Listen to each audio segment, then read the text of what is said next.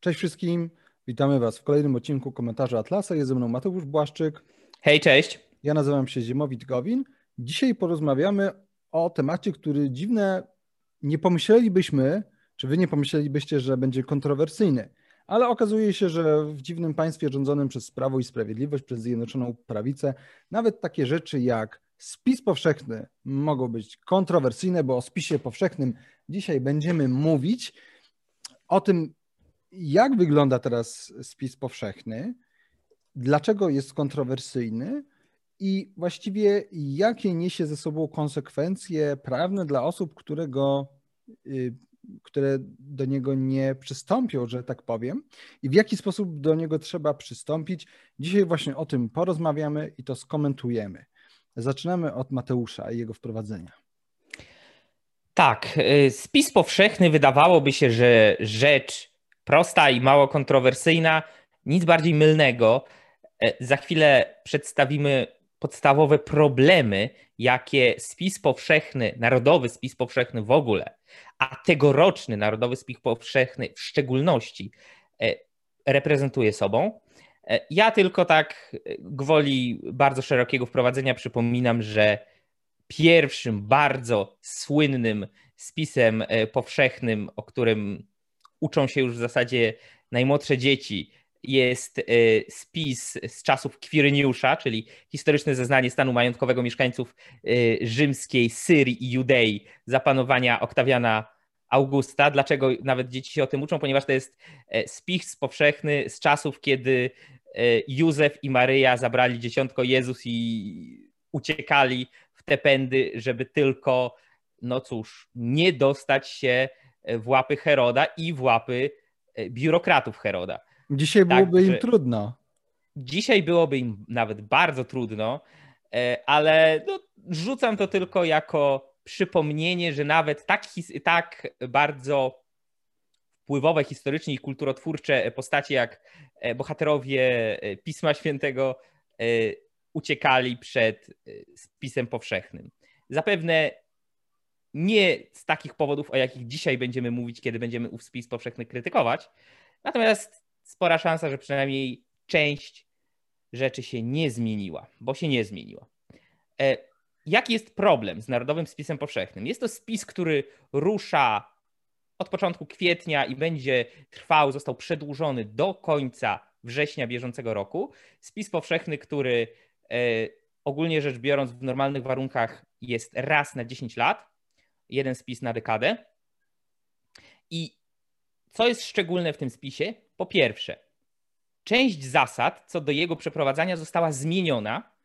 E, tutaj dla zwolenników jakichś bardziej spiskowych teorii e, uspokajam, nie, nie zmieniona ze względu na e, sytuację związaną z COVID-19 i z lockdownami, bo zmiana nastąpiła w połowie 2019 roku, bodajże w sierpniu, jeśli się nie mylę.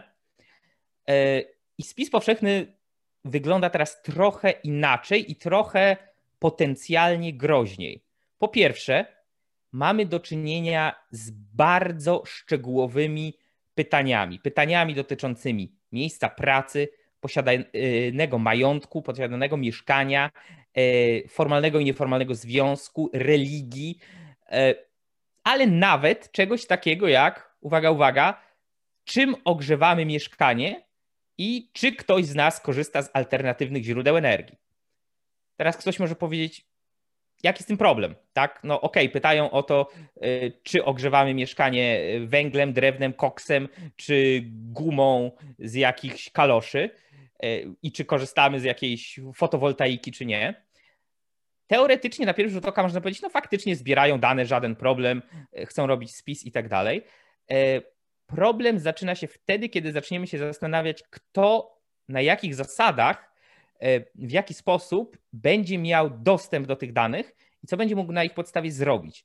E, bo myślę, że wszyscy wiemy i wyjmy, że no cóż, każdy rząd trzeciej RP, a obecny rząd w szczególności, bardzo lubi wtryniać swój długi nos w nie swoje sprawy i jest no, typowo etatystyczny, interwencjonistyczny, lubiący mieszać się w prywatne życie obywateli, więc nie jest jakimś e, doszukiwaniem się spisków prosta obawa, że zebranie tych danych może posłużyć do tego, żeby chociażby powiedzieć: patrzcie, Polacy, ty, ci, ci, tak duża liczba e, w tych i w tych rejonach ogrzewa mieszkanie czymś, co jest sprzeczne z naszą polityką odnawialnych źródeł energii albo czegokolwiek innego, więc trzeba coś z tym zrobić. Trzeba wprowadzić prawo, nowy przepis i tak dalej, i tak dalej, i tak dalej. Myślę, że sami widzicie, dokąd to e, zmierza. E, jest, są to także pytanie, pytania, które głęboko naruszają prywatność obywateli i ingerują w ich osobiste życie e, i sprawy. Jeśli ktoś nie chce jeszcze wypełniać Narodowego Spisu Powszechnego, a o tym, jak się go wypełnia, za chwilę też będziemy mówić, to można przystąpić do tak zwanej wersji demo, która przynajmniej teoretycznie nie jest zobowiązująca i nie spisuje Twoich danych, mm, i sprawdzić sobie, jak to wygląda. Jest nawet y, wykaz pytań. I oczywiście tak, zaczyna się od danych osobowych: nazwisko, imię, drugie imię, numer PESEL, płeć, data urodzenia. Niby nic wielkiego, ale to sprawia, że przesłane dane nie są jakimiś zdepersonalizowanymi danymi jednego z 30 paru milionów Polaków, tylko to są Twoje dane moje dane, dane ziemowita, konkretnie podpisane imieniem, nazwiskiem, PESEL-em i tak dalej. No to, Więc... a, da, a dalej się dopiero zaczyna szczegółowość pytań. Tak. E, ustalenie adresu zamieszkania. E, w Polsce, za granicą. E, co więcej, jeśli się przebywało za granicą e, przez rok, w, ubiegu, w którymś z ubiegłych lat też trzeba napisać gdzie, kiedy, jak. Gdzie się mieszka? Dom jednorodzinny, mieszkanie, e, pomieszczenie w mieszkaniu, e, obiekt zbiorowego e, zakwaterowania. No, jeśli ktoś jest tym słynnym tak zwanym kucem internetowym, to ma nawet opcję zaznaczyć inne niż mieszkanie, pomieszczenie, piwnica. Także polecam. Czy ten adres jest stałym czy czasowym adresem zamieszkania? To jest też o tyle istotne, że no, wiele razy było podnoszone, że obowiązek meldunkowy jest de facto bezpodstawny, bezużyteczny i potencjalnie niekonstytucyjny, a tutaj konkretnie każą ci precyzować, gdzie mieszkasz, czy na stałe, czy tymczasowo i tak dalej, i tak. Jak długo tam mieszkasz? Krócej niż rok? Proszę podać od kiedy? Miesiąc i rok. Rok lub dłużej i tak E, pod innym adresem e, w Polsce, za granicą. Wszystko to trzeba e, podać oraz, co więcej, kto z tobą mieszka. Czy pod tym adresem mieszkały inne osoby? Czy pod tym adresem mieszkają z tobą albo mieszkali inni członkowie rodziny? I to już jest, to już jest gruby absurd. Cytuję z listy pytań. Proszę dopisać wszystkie osoby, które w dniu 31 marca 2021 o godzinie 24.00 mieszkały pod poniższym adresem lub proszę dopisać wszystkie osoby z Pana rodziny i tak dalej, które tu mieszkały i trzeba, jak to dopisać te osoby? W jaki sposób? Nazwisko, imię, drugie imię, numer PESEL, dziecko bez nadanego numeru PESEL, cudzoziemiec bez nadanego numeru PESEL, płeć, data urodzenia. I co więcej, dalej trzeba uzupełniać te dane dotyczące tych osób, gdzie one mieszkały, gdzie mają stałe zameldowanie i tak dalej. To naprawdę okazuje się, że nagle mamy o innych osobach podać naprawdę dużo informacji, które po pierwsze te osoby mogą nie chcieć, tak? Mogą na przykład nie chcieć w ogóle przystąpić do spisu powszechnego, za co, o czym jeszcze będziemy mówić, ale już teraz powiem, będzie im groziła kara e, grzywny, jakby on jest obowiązkowy, ale to do tego jeszcze wrócimy. Po drugie, możesz tych danych po prostu nie znać, możesz nie, nie wiedzieć, jaki PESEL ma twój współlokator, współlokatorka e, i tak dalej. Więc to są naprawdę bardzo tak. szczegółowe pytania. To one są do tego stopnia szczegółowe, że na przykład musisz podać, jaki jest dokładny metraż jaki jest dokładny metraż twojego mieszkania. A Bo kolejno... może mieszkasz w zbyt dużym mieszkaniu i e, wzorem Hiszpanii powinni cię stamtąd wykwaterować dać to jakimś bezdomnym, albo dokwaterować ci e, jakichś kolejnych lokatorów, no nie wiadomo. No, tak, na szczęście raczej nie będzie, ale z naciskiem pomylisz, na raczej. Jeżeli się, pomylisz, jeżeli się pomylisz, to mogą cię czekać bardzo poważne tak. konsekwencje, o czym powiemy później. Tak, y, ja tutaj chcę powiedzieć, że o tyle nie jest to jakiś wydumany problem, że to może dotyczyć naprawdę najprostszych sytuacji, w których będą się znajdowały tysiące, tysiące Polaków. Prosty przykład. E, jeśli wynajmowałem pokój w mieszkaniu współlokatorowi, musiałbym tu podać wszystkie jego dane. Ale ktoś może powiedzieć, no tak, ale skoro wynajmowałeś, miałeś podpisaną umowę, no to znasz te dane. Załóżmy, okej. Załóżmy, że jakby nie przeszkadza mi naruszenie prywatności tej osoby i podawanie jej danych. Ale teraz wyobraźcie sobie, że jest grupka studentów, którzy słabo się znają, pięć osób powiedzmy. E, być może poznali się dopiero w czasie szukania mieszkania i te pięć osób od konkretnego E, człowieka wynajmuje całe mieszkanie, tak? Bo są tam trzy pokoje, w dwóch pokojach mieszkają po dwie osoby, w ostatnim pokoju jedna osoba. Oprócz tego, że ze sobą mieszkają, te osoby nie wiedzą o sobie prawie nic, bo i nie muszą. I teraz y, osoba, która nie poznała wcześniej żadnych ze swoich współlokatorów, wypełniając y, listę y, pytań Narodowego Spisu Powszechnego, musi podać tychże osób nazwisko, imię, drugie imię, PESEL, datę urodzenia, etc.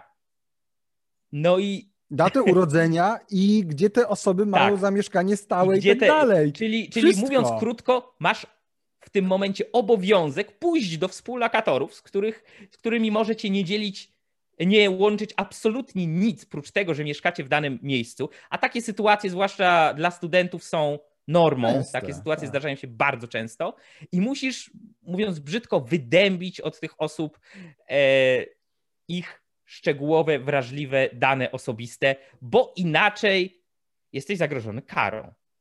E, no więc tyle. E, oczywiście, gdzie ta osoba mieszkała na stałe, która z tobą mieszka teraz i tak dalej. E, jest specjalna część formularza e, spisu dla osób przebywających za granicą kiedy byliście za granicą, jak byliście zameldowani i tak dalej. Relacje rodzinne, czyli trzeba wskazać rodziców, także adopcyjnych, małżonka, partnera, partnerkę, kwestionariusz mieszkaniowy. Proszę wykazać, czyją własnością jest mieszkanie, którym mieszkasz. Co to kogo obchodzi? Jaki interes GUS i w ogóle aparat państwa ma w tym, czyją własnością jest mieszkanie, w którym mieszkam. Może ja nawet nie wiem, czyją własnością jest. Ja mogę wynajmować od osoby X, a ta osoba X może być tylko pośrednikiem, a właścicielem może być osoba Y. I ja mogę nie tylko nie wiedzieć, kim jest osoba Y, e, osoba Y może wyraźnie nie życzyć sobie, aby jej tożsamość była znana z dowolnego, możliwego do wyobrażenia sobie powodu. E, I i tak przecież y, aparat państwa, przypominam, ma dane dotyczące wszystkich umów, e, wszystkich e, aktów własności i tak dalej, więc po co pytają o to teraz osoby trzecie, które na przykład mieszkają u kogoś, aby e, były podane wszystkie takie informacje? Nie wiem. No, oczywiście, tak jak Ziemowit powiedział, jest proszę podać powierzchnię użytkową mieszkania ogółem w pełnych metrach kwadratowych. No i tak jak mówiłem, proszę wskazać główny sposób ogrzewania mieszkania. Z sieci, ze źródła ciepła zasilającego jeden budynek wielomieszkaniowy, centralne ogrzewanie indywidualne, piec, piece, pozostałe. Proszę wskazać przeważający rodzaj paliwa lub źródło energii stosowane do ogrzewania mieszkania. Można Czy nie od... wiedzieć na przykład. Tak, dokładnie. Ktoś ja może... na przykład nie byłem pewien, bo ja uzupełniałem i coś tam wpisałem, ale nie, nie wiem, czy to jest prawda no to spodziewaj się smutnych panów pukających o 6 nad ranem. Czy do ogrzewania mieszkania wykorzystują Państwo odnawialne źródła energii? Tak, nie. Proszę wskazać rodzaj wykorzystywanego odnawialnego źródła energii. Yy, I uwaga, uwaga, tu jest doprecyzuj. Tak. Energia słoneczna, panele, instalacje fotowoltaiczne to jest jeden punkt, ale energia słoneczna, kolektory, instalacje słoneczne, solarne to jest drugi punkt. Czyli ty musisz się rozeznawać w tym, jaka to jest E, energia słoneczna w jaki sposób jest uzyskiwana. I tak dalej, i tak. Uwaga, o tym nie pamię... tego nie pamiętałem, jak przeglądałem pierwszy raz pytania, więc zaskoczyło to nawet mnie. Proszę podać rok oddania budynku do użytku. Co? Rok oddania budynku do użytku? Ja mieszkam w swoim mieszkaniu w Warszawie od ponad dekady cały czas w tym samym miejscu. Wiem, że jest to blok z lat 50. i tyle. Nie, nie mam pojęcia, z którego jest dokładnie. Owszem, mogę napisać do spółdzielni albo y, poszukać i tak dalej, ale jakby za przeproszeniem, what, what, the, what the heck? Po co? Dlaczego, po pierwsze, jakim prawem oni wymagają ode mnie takich informacji? Po drugie, w jakim celu? Po co? Y, Czy, czy Proszę wskazać, jakieś... czy woda doprowadzona jest do budynku z sieci wodociągowej ze studni nie ma. Ścieki odprowadzone są z budynku sieci do sieci kanalizacyjnej, zbiornika bezodpływowego i tak dalej. Dobra, więc to jest ten problem, bo tak żebyśmy nie... Tak. Jedziemy nie dalej. Nie wszystkich pytań. Problem jest taki, że trzeba znać po pierwsze, że trzeba podawać mega szczegółową wiedzę dotyczącą innych osób, której możemy nie posiadać, albo te osoby mogą nie chcieć jej e, podawać, a po drugie, że wymaga się od nas często jakiejś specjalistycznej wiedzy dotyczącej e, no, warunków dotyczących mieszkania, dotyczących bloku, czy kamienicy, czy domu, w jakim, w jakim mieszkamy. Teraz tak. przejdźmy do, do kolejnego e, punktu, który też jest, pro, też jest problematyczny. Kolejnym punktem jest, kto ma dostęp do tych danych. No i teraz ja powiem. formularz. Tak. Klikasz, wyślij i co z tymi danymi się dzieje? No i oficjalnie te dane są wyłącznie na użytek GUS-u i to jest wszędzie podkreślane, że nikt, Główny Urząd Statystyczny, tak, że nikt oprócz Głównego Urzędu Statystycznego nie będzie miał do nich, e, do nich dostępu. No i tutaj po, pojawia się podstawowy problem i to jest pierwszy, a tych problemów jest e, więcej. E, istnieje możliwość, że ktoś stwierdzi, że podane dane są fałszywe.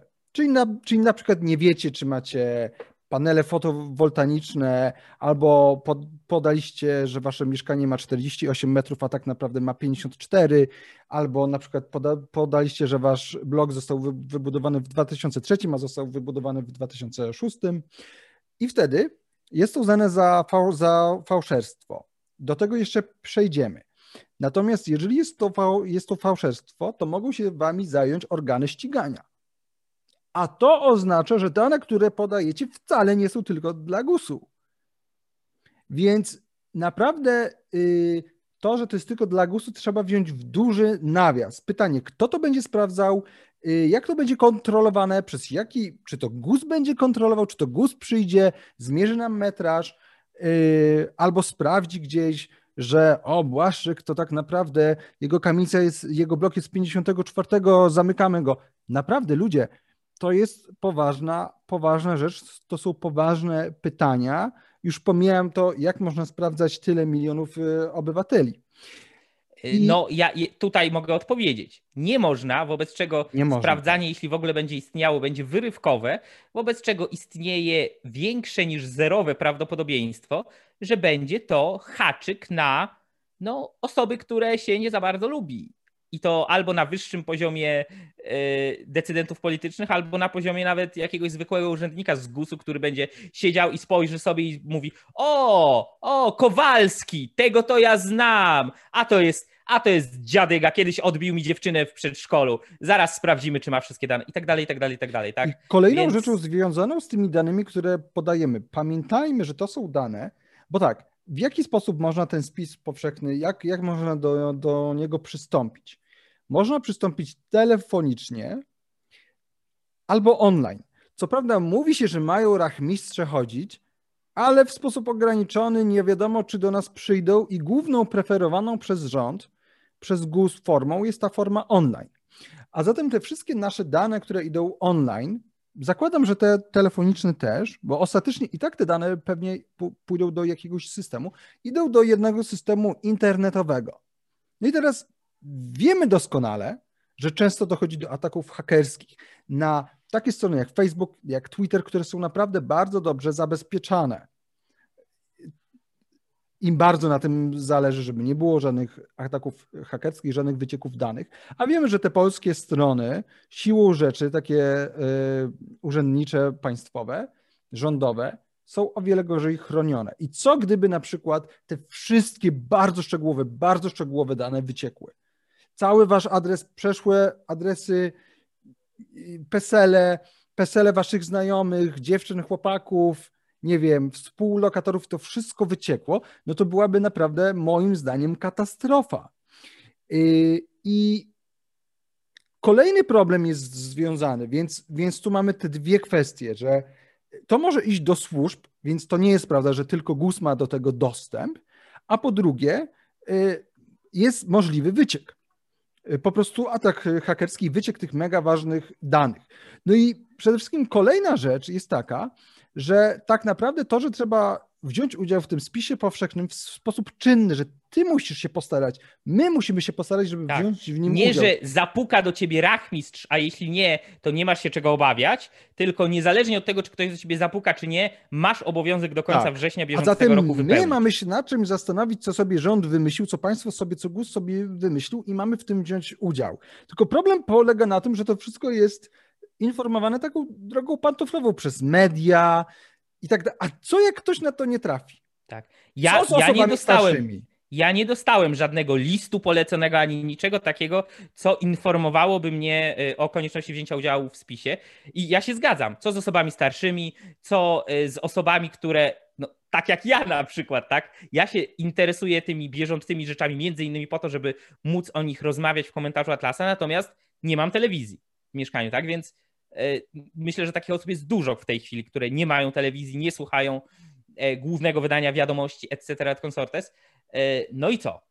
No i ja rozumiem, najpewniej jest ogromna szansa, że informacja do nich dojdzie, bo ktoś im przekaże, znajomy czy y, współpracownik. Tak, czas czy... jest do końca, do końca września. Ale to jest poczta pantoflowa, no nie przekazuje się takich informacji pocztą pantoflową. Nie.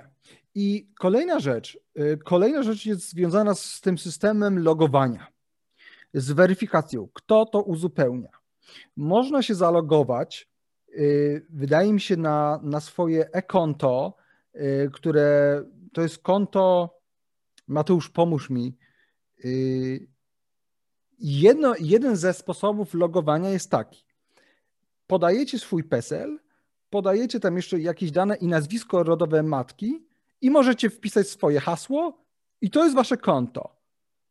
Które zakładacie z... od zera w tym momencie, kiedy przystępujecie tak. do spisu. Znaczy ja tak zrobiłem, bo ja żadnego konta wcześniej nie miałem, y, nie miałem tego konta hmm, tego pan, tego, NFZ-owskiego. Tego NFZ-owskiego, tak. Nie miałem tego konta połączonego z bankiem i tak dalej. Tam są różne rzeczy, które można mieć.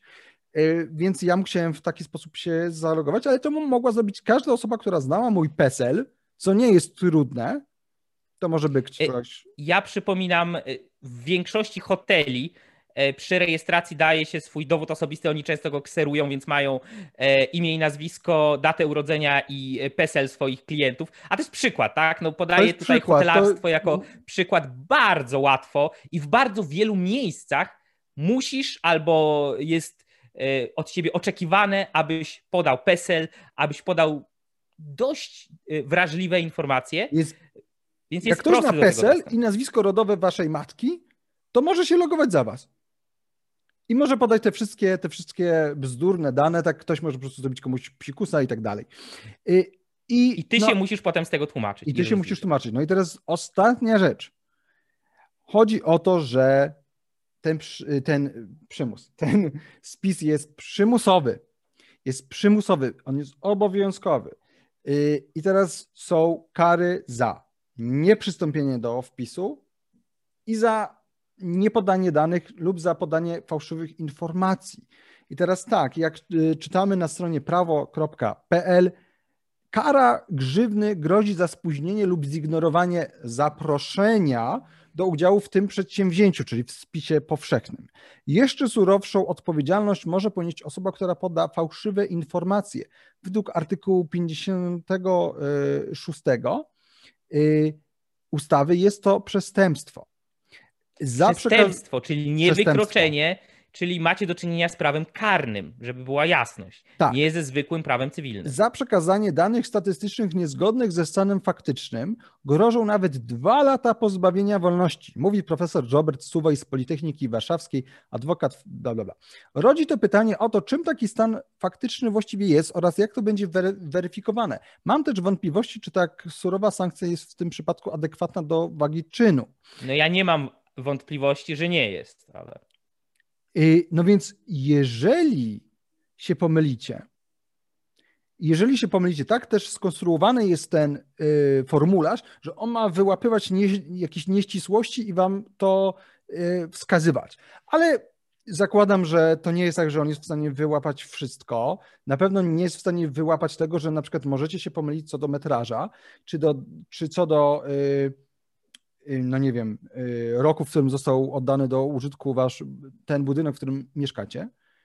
Możecie się po prostu pomylić. I teraz jak to będzie, czyli czy jest to uznane za kłamstwo, czy za pomyłkę? Więc to jest podstawowy problem mamy szczegółowe informacje wymagające czasami szczegółowej wiedzy, której nie mamy na podorędziu, bo łatwo jest wpisać swoją narodowość, którą możemy sobie wymyślić, podać dowolną, czy swoją, y, swoje wyznanie, możemy podać, że nie chcemy mówić. Y, ale to są bardzo szczegółowe dane, szczegółowa wiedza w przypadku wielu pytań i my to musimy zrobić. A jak tego nie zrobimy, to grzywna, a jak się pomylimy, to wtedy nawet kara do dwóch lat pozbawienia wolności. Więc Tutaj pytanie. Jest... Tak? Tutaj jest jeszcze kwestia tego, o czym mówiliśmy, i na to pytanie odpowiada e, w tym samym tekście na prawo.pl w artykule e, ów profesor Suwaj. Mianowicie, czy dane będą tylko do dyspozycji GUS-u? Pozwolę sobie zacytować to, co powiedział pan profesor Robert Suwaj, aby nie było, że no, są to jakieś nasze wydumane obawy. Cytuję. Uważam, że skoro informacje będą w zasobach administracji, to w każdym przypadku każda instytucja publiczna, organ administracyjny, organ egzekucyjny czy prokurator będzie mogła wystąpić o dane dotyczące konkretnej osoby lub nieruchomości. Koniec cytatu. Jeśli tak, to możemy no, głęboko wsadzić sobie gdzieś i wyśmiać sugestię, że nikt prócz Głównego Urzędu Statystycznego nie będzie korzystał e, z tych danych. E, no i jest też kwestia tego, po co. E, po co? Pani dr Marlena Sakowska-Baryła, radca prawny, partner w Sakowska-Baryła, Czaplińska Kancelaria Radców Prawnych Spółka Publiczna, mówi prosto. I ona raczej to mówi no nie chcę powiedzieć z sympatią do spisu powszechnego, ale nie widząc większego problemu. Więc jest to osoba, e, która raczej mówi, no, no takie rzeczy są, tak, tak trzeba. E, obowiązek udziału w spisie wynika z ustawy, jest zgodny z artykułem 51 Konstytucji, jej zdaniem, e, który to artykuł wymaga takiej formy do zobowiązania obywatela do ujawnienia informacji na swój temat. Natomiast ta sama pani mówi dalej. Mam wątpliwości, czy taki spis ma sens w XXI wieku, skoro państwo i tak ma informacje na temat tego, czy mamy dzieci, czym się pali w domach albo jakie jest zużycie wody. Całkowicie się zgadzam. Państwo i tak de facto ma te informacje. Ale będzie Moim łatwiej. zdaniem Będą źle, mieli cały ma. formularz tak. od razu. A tu ma wszystko skomasowane w jednym miejscu. To jest po prostu jak. I możliwe. E, idealny sposób na E, na po prostu skomasowanie prywatnych informacji na temat każdego obywatela w Polsce. I jeśli komuś się to nie podoba, co można zrobić? Pani e, radca prawna e, Sakowska-Baryła mówi, cytuję, tak czy inaczej zakwestionowanie tego, czy zbierane w spisie informacje są niezbędne, wymagałoby rozstrzygnięcia przez Trybunał Konstytucyjny. No. Koniec cytatu. Czyli co można powiedzieć, raczej wątpię. raczej nie zostanie to rozstrzygnięte na niekorzyść GUS-u i aparatu państwa.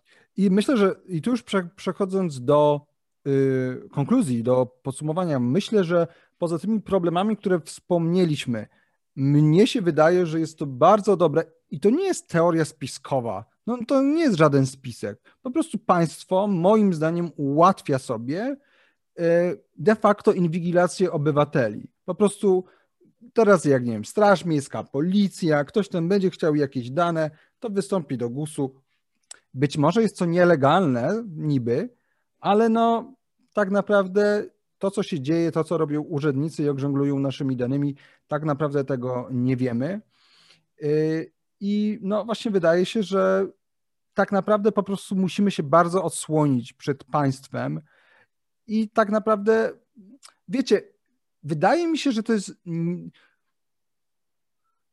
To, to będzie z mojej strony hip, hiperbola, ale to jest niemal tak, jakby po prostu państwo miało te, te telewizory, przez które nas widzi. i nas, i nas obserwuje i wie, z kim mieszkamy i wie, co robimy. Po prostu brakowało tam jeszcze pytań o preferencje seksualne, o yy, poglądy polityczne. O stosunek do Niemców, Rosjan, Żydów, Amerykanów. Tak. Yy, być może to jest przesada z mojej strony, ale mówiąc szczerze, im więcej państwowych instytucji zna nasze dane, a tutaj będzie je miało podane jak na tacy, tym tak naprawdę gorzej w przypadku, w którym brakuje praworządności.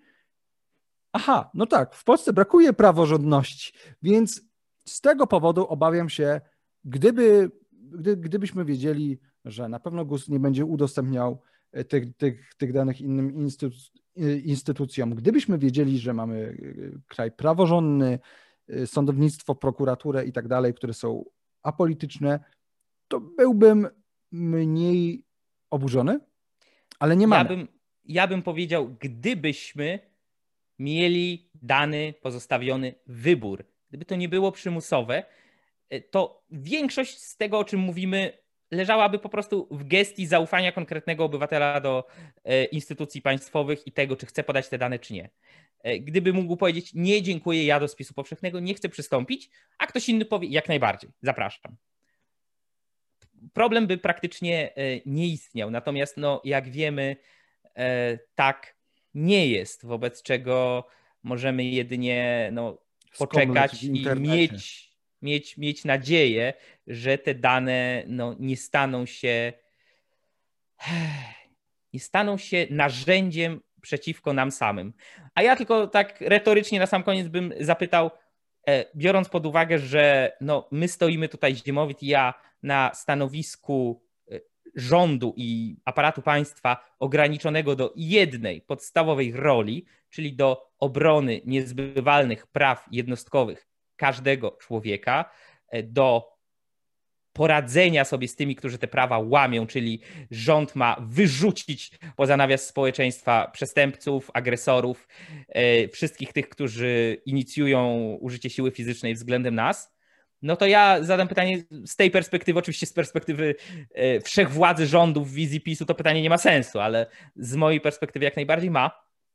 W jaki sposób podanie Gusowi tych danych chroni moje e, wolności i prawa? W jaki sposób? W, w jaki sposób pomoże to rządowi, pomoże to aparatowi państwa bronić mnie przed bandytami? bronić mnie przed agresją, bronić mnie przed kradzieżą, bronić mnie przed y, oszustwami, etc., et consortes. Y, szczerze mówiąc, ja nie widzę, jak miałoby to pomóc, więc... Ten kraj, współczesne systemy nie bronią nas przed tym. Wiem. Także, Wiem, dlatego mówię, to, to było pytanie retoryczne. Tak, to było pytanie bardzo retoryczne. To właściwie tyle. Dzięki, że za, za słuchanie, za oglądanie. Prosiłbym Was na koniec o lajki, o subskrypcje, o komentarze. Piszcie, co sądzicie o spisie powszechnym, czy już wzięliście w nim udział, czy może, zam, czy może zamierzacie zaryzykować i go nie wypełnić i czekać na grzywnę, czy też nie. Dajcie znać, a my się z Wami żegnamy. Trzymajcie się, cześć. Do usłyszenia. Hej.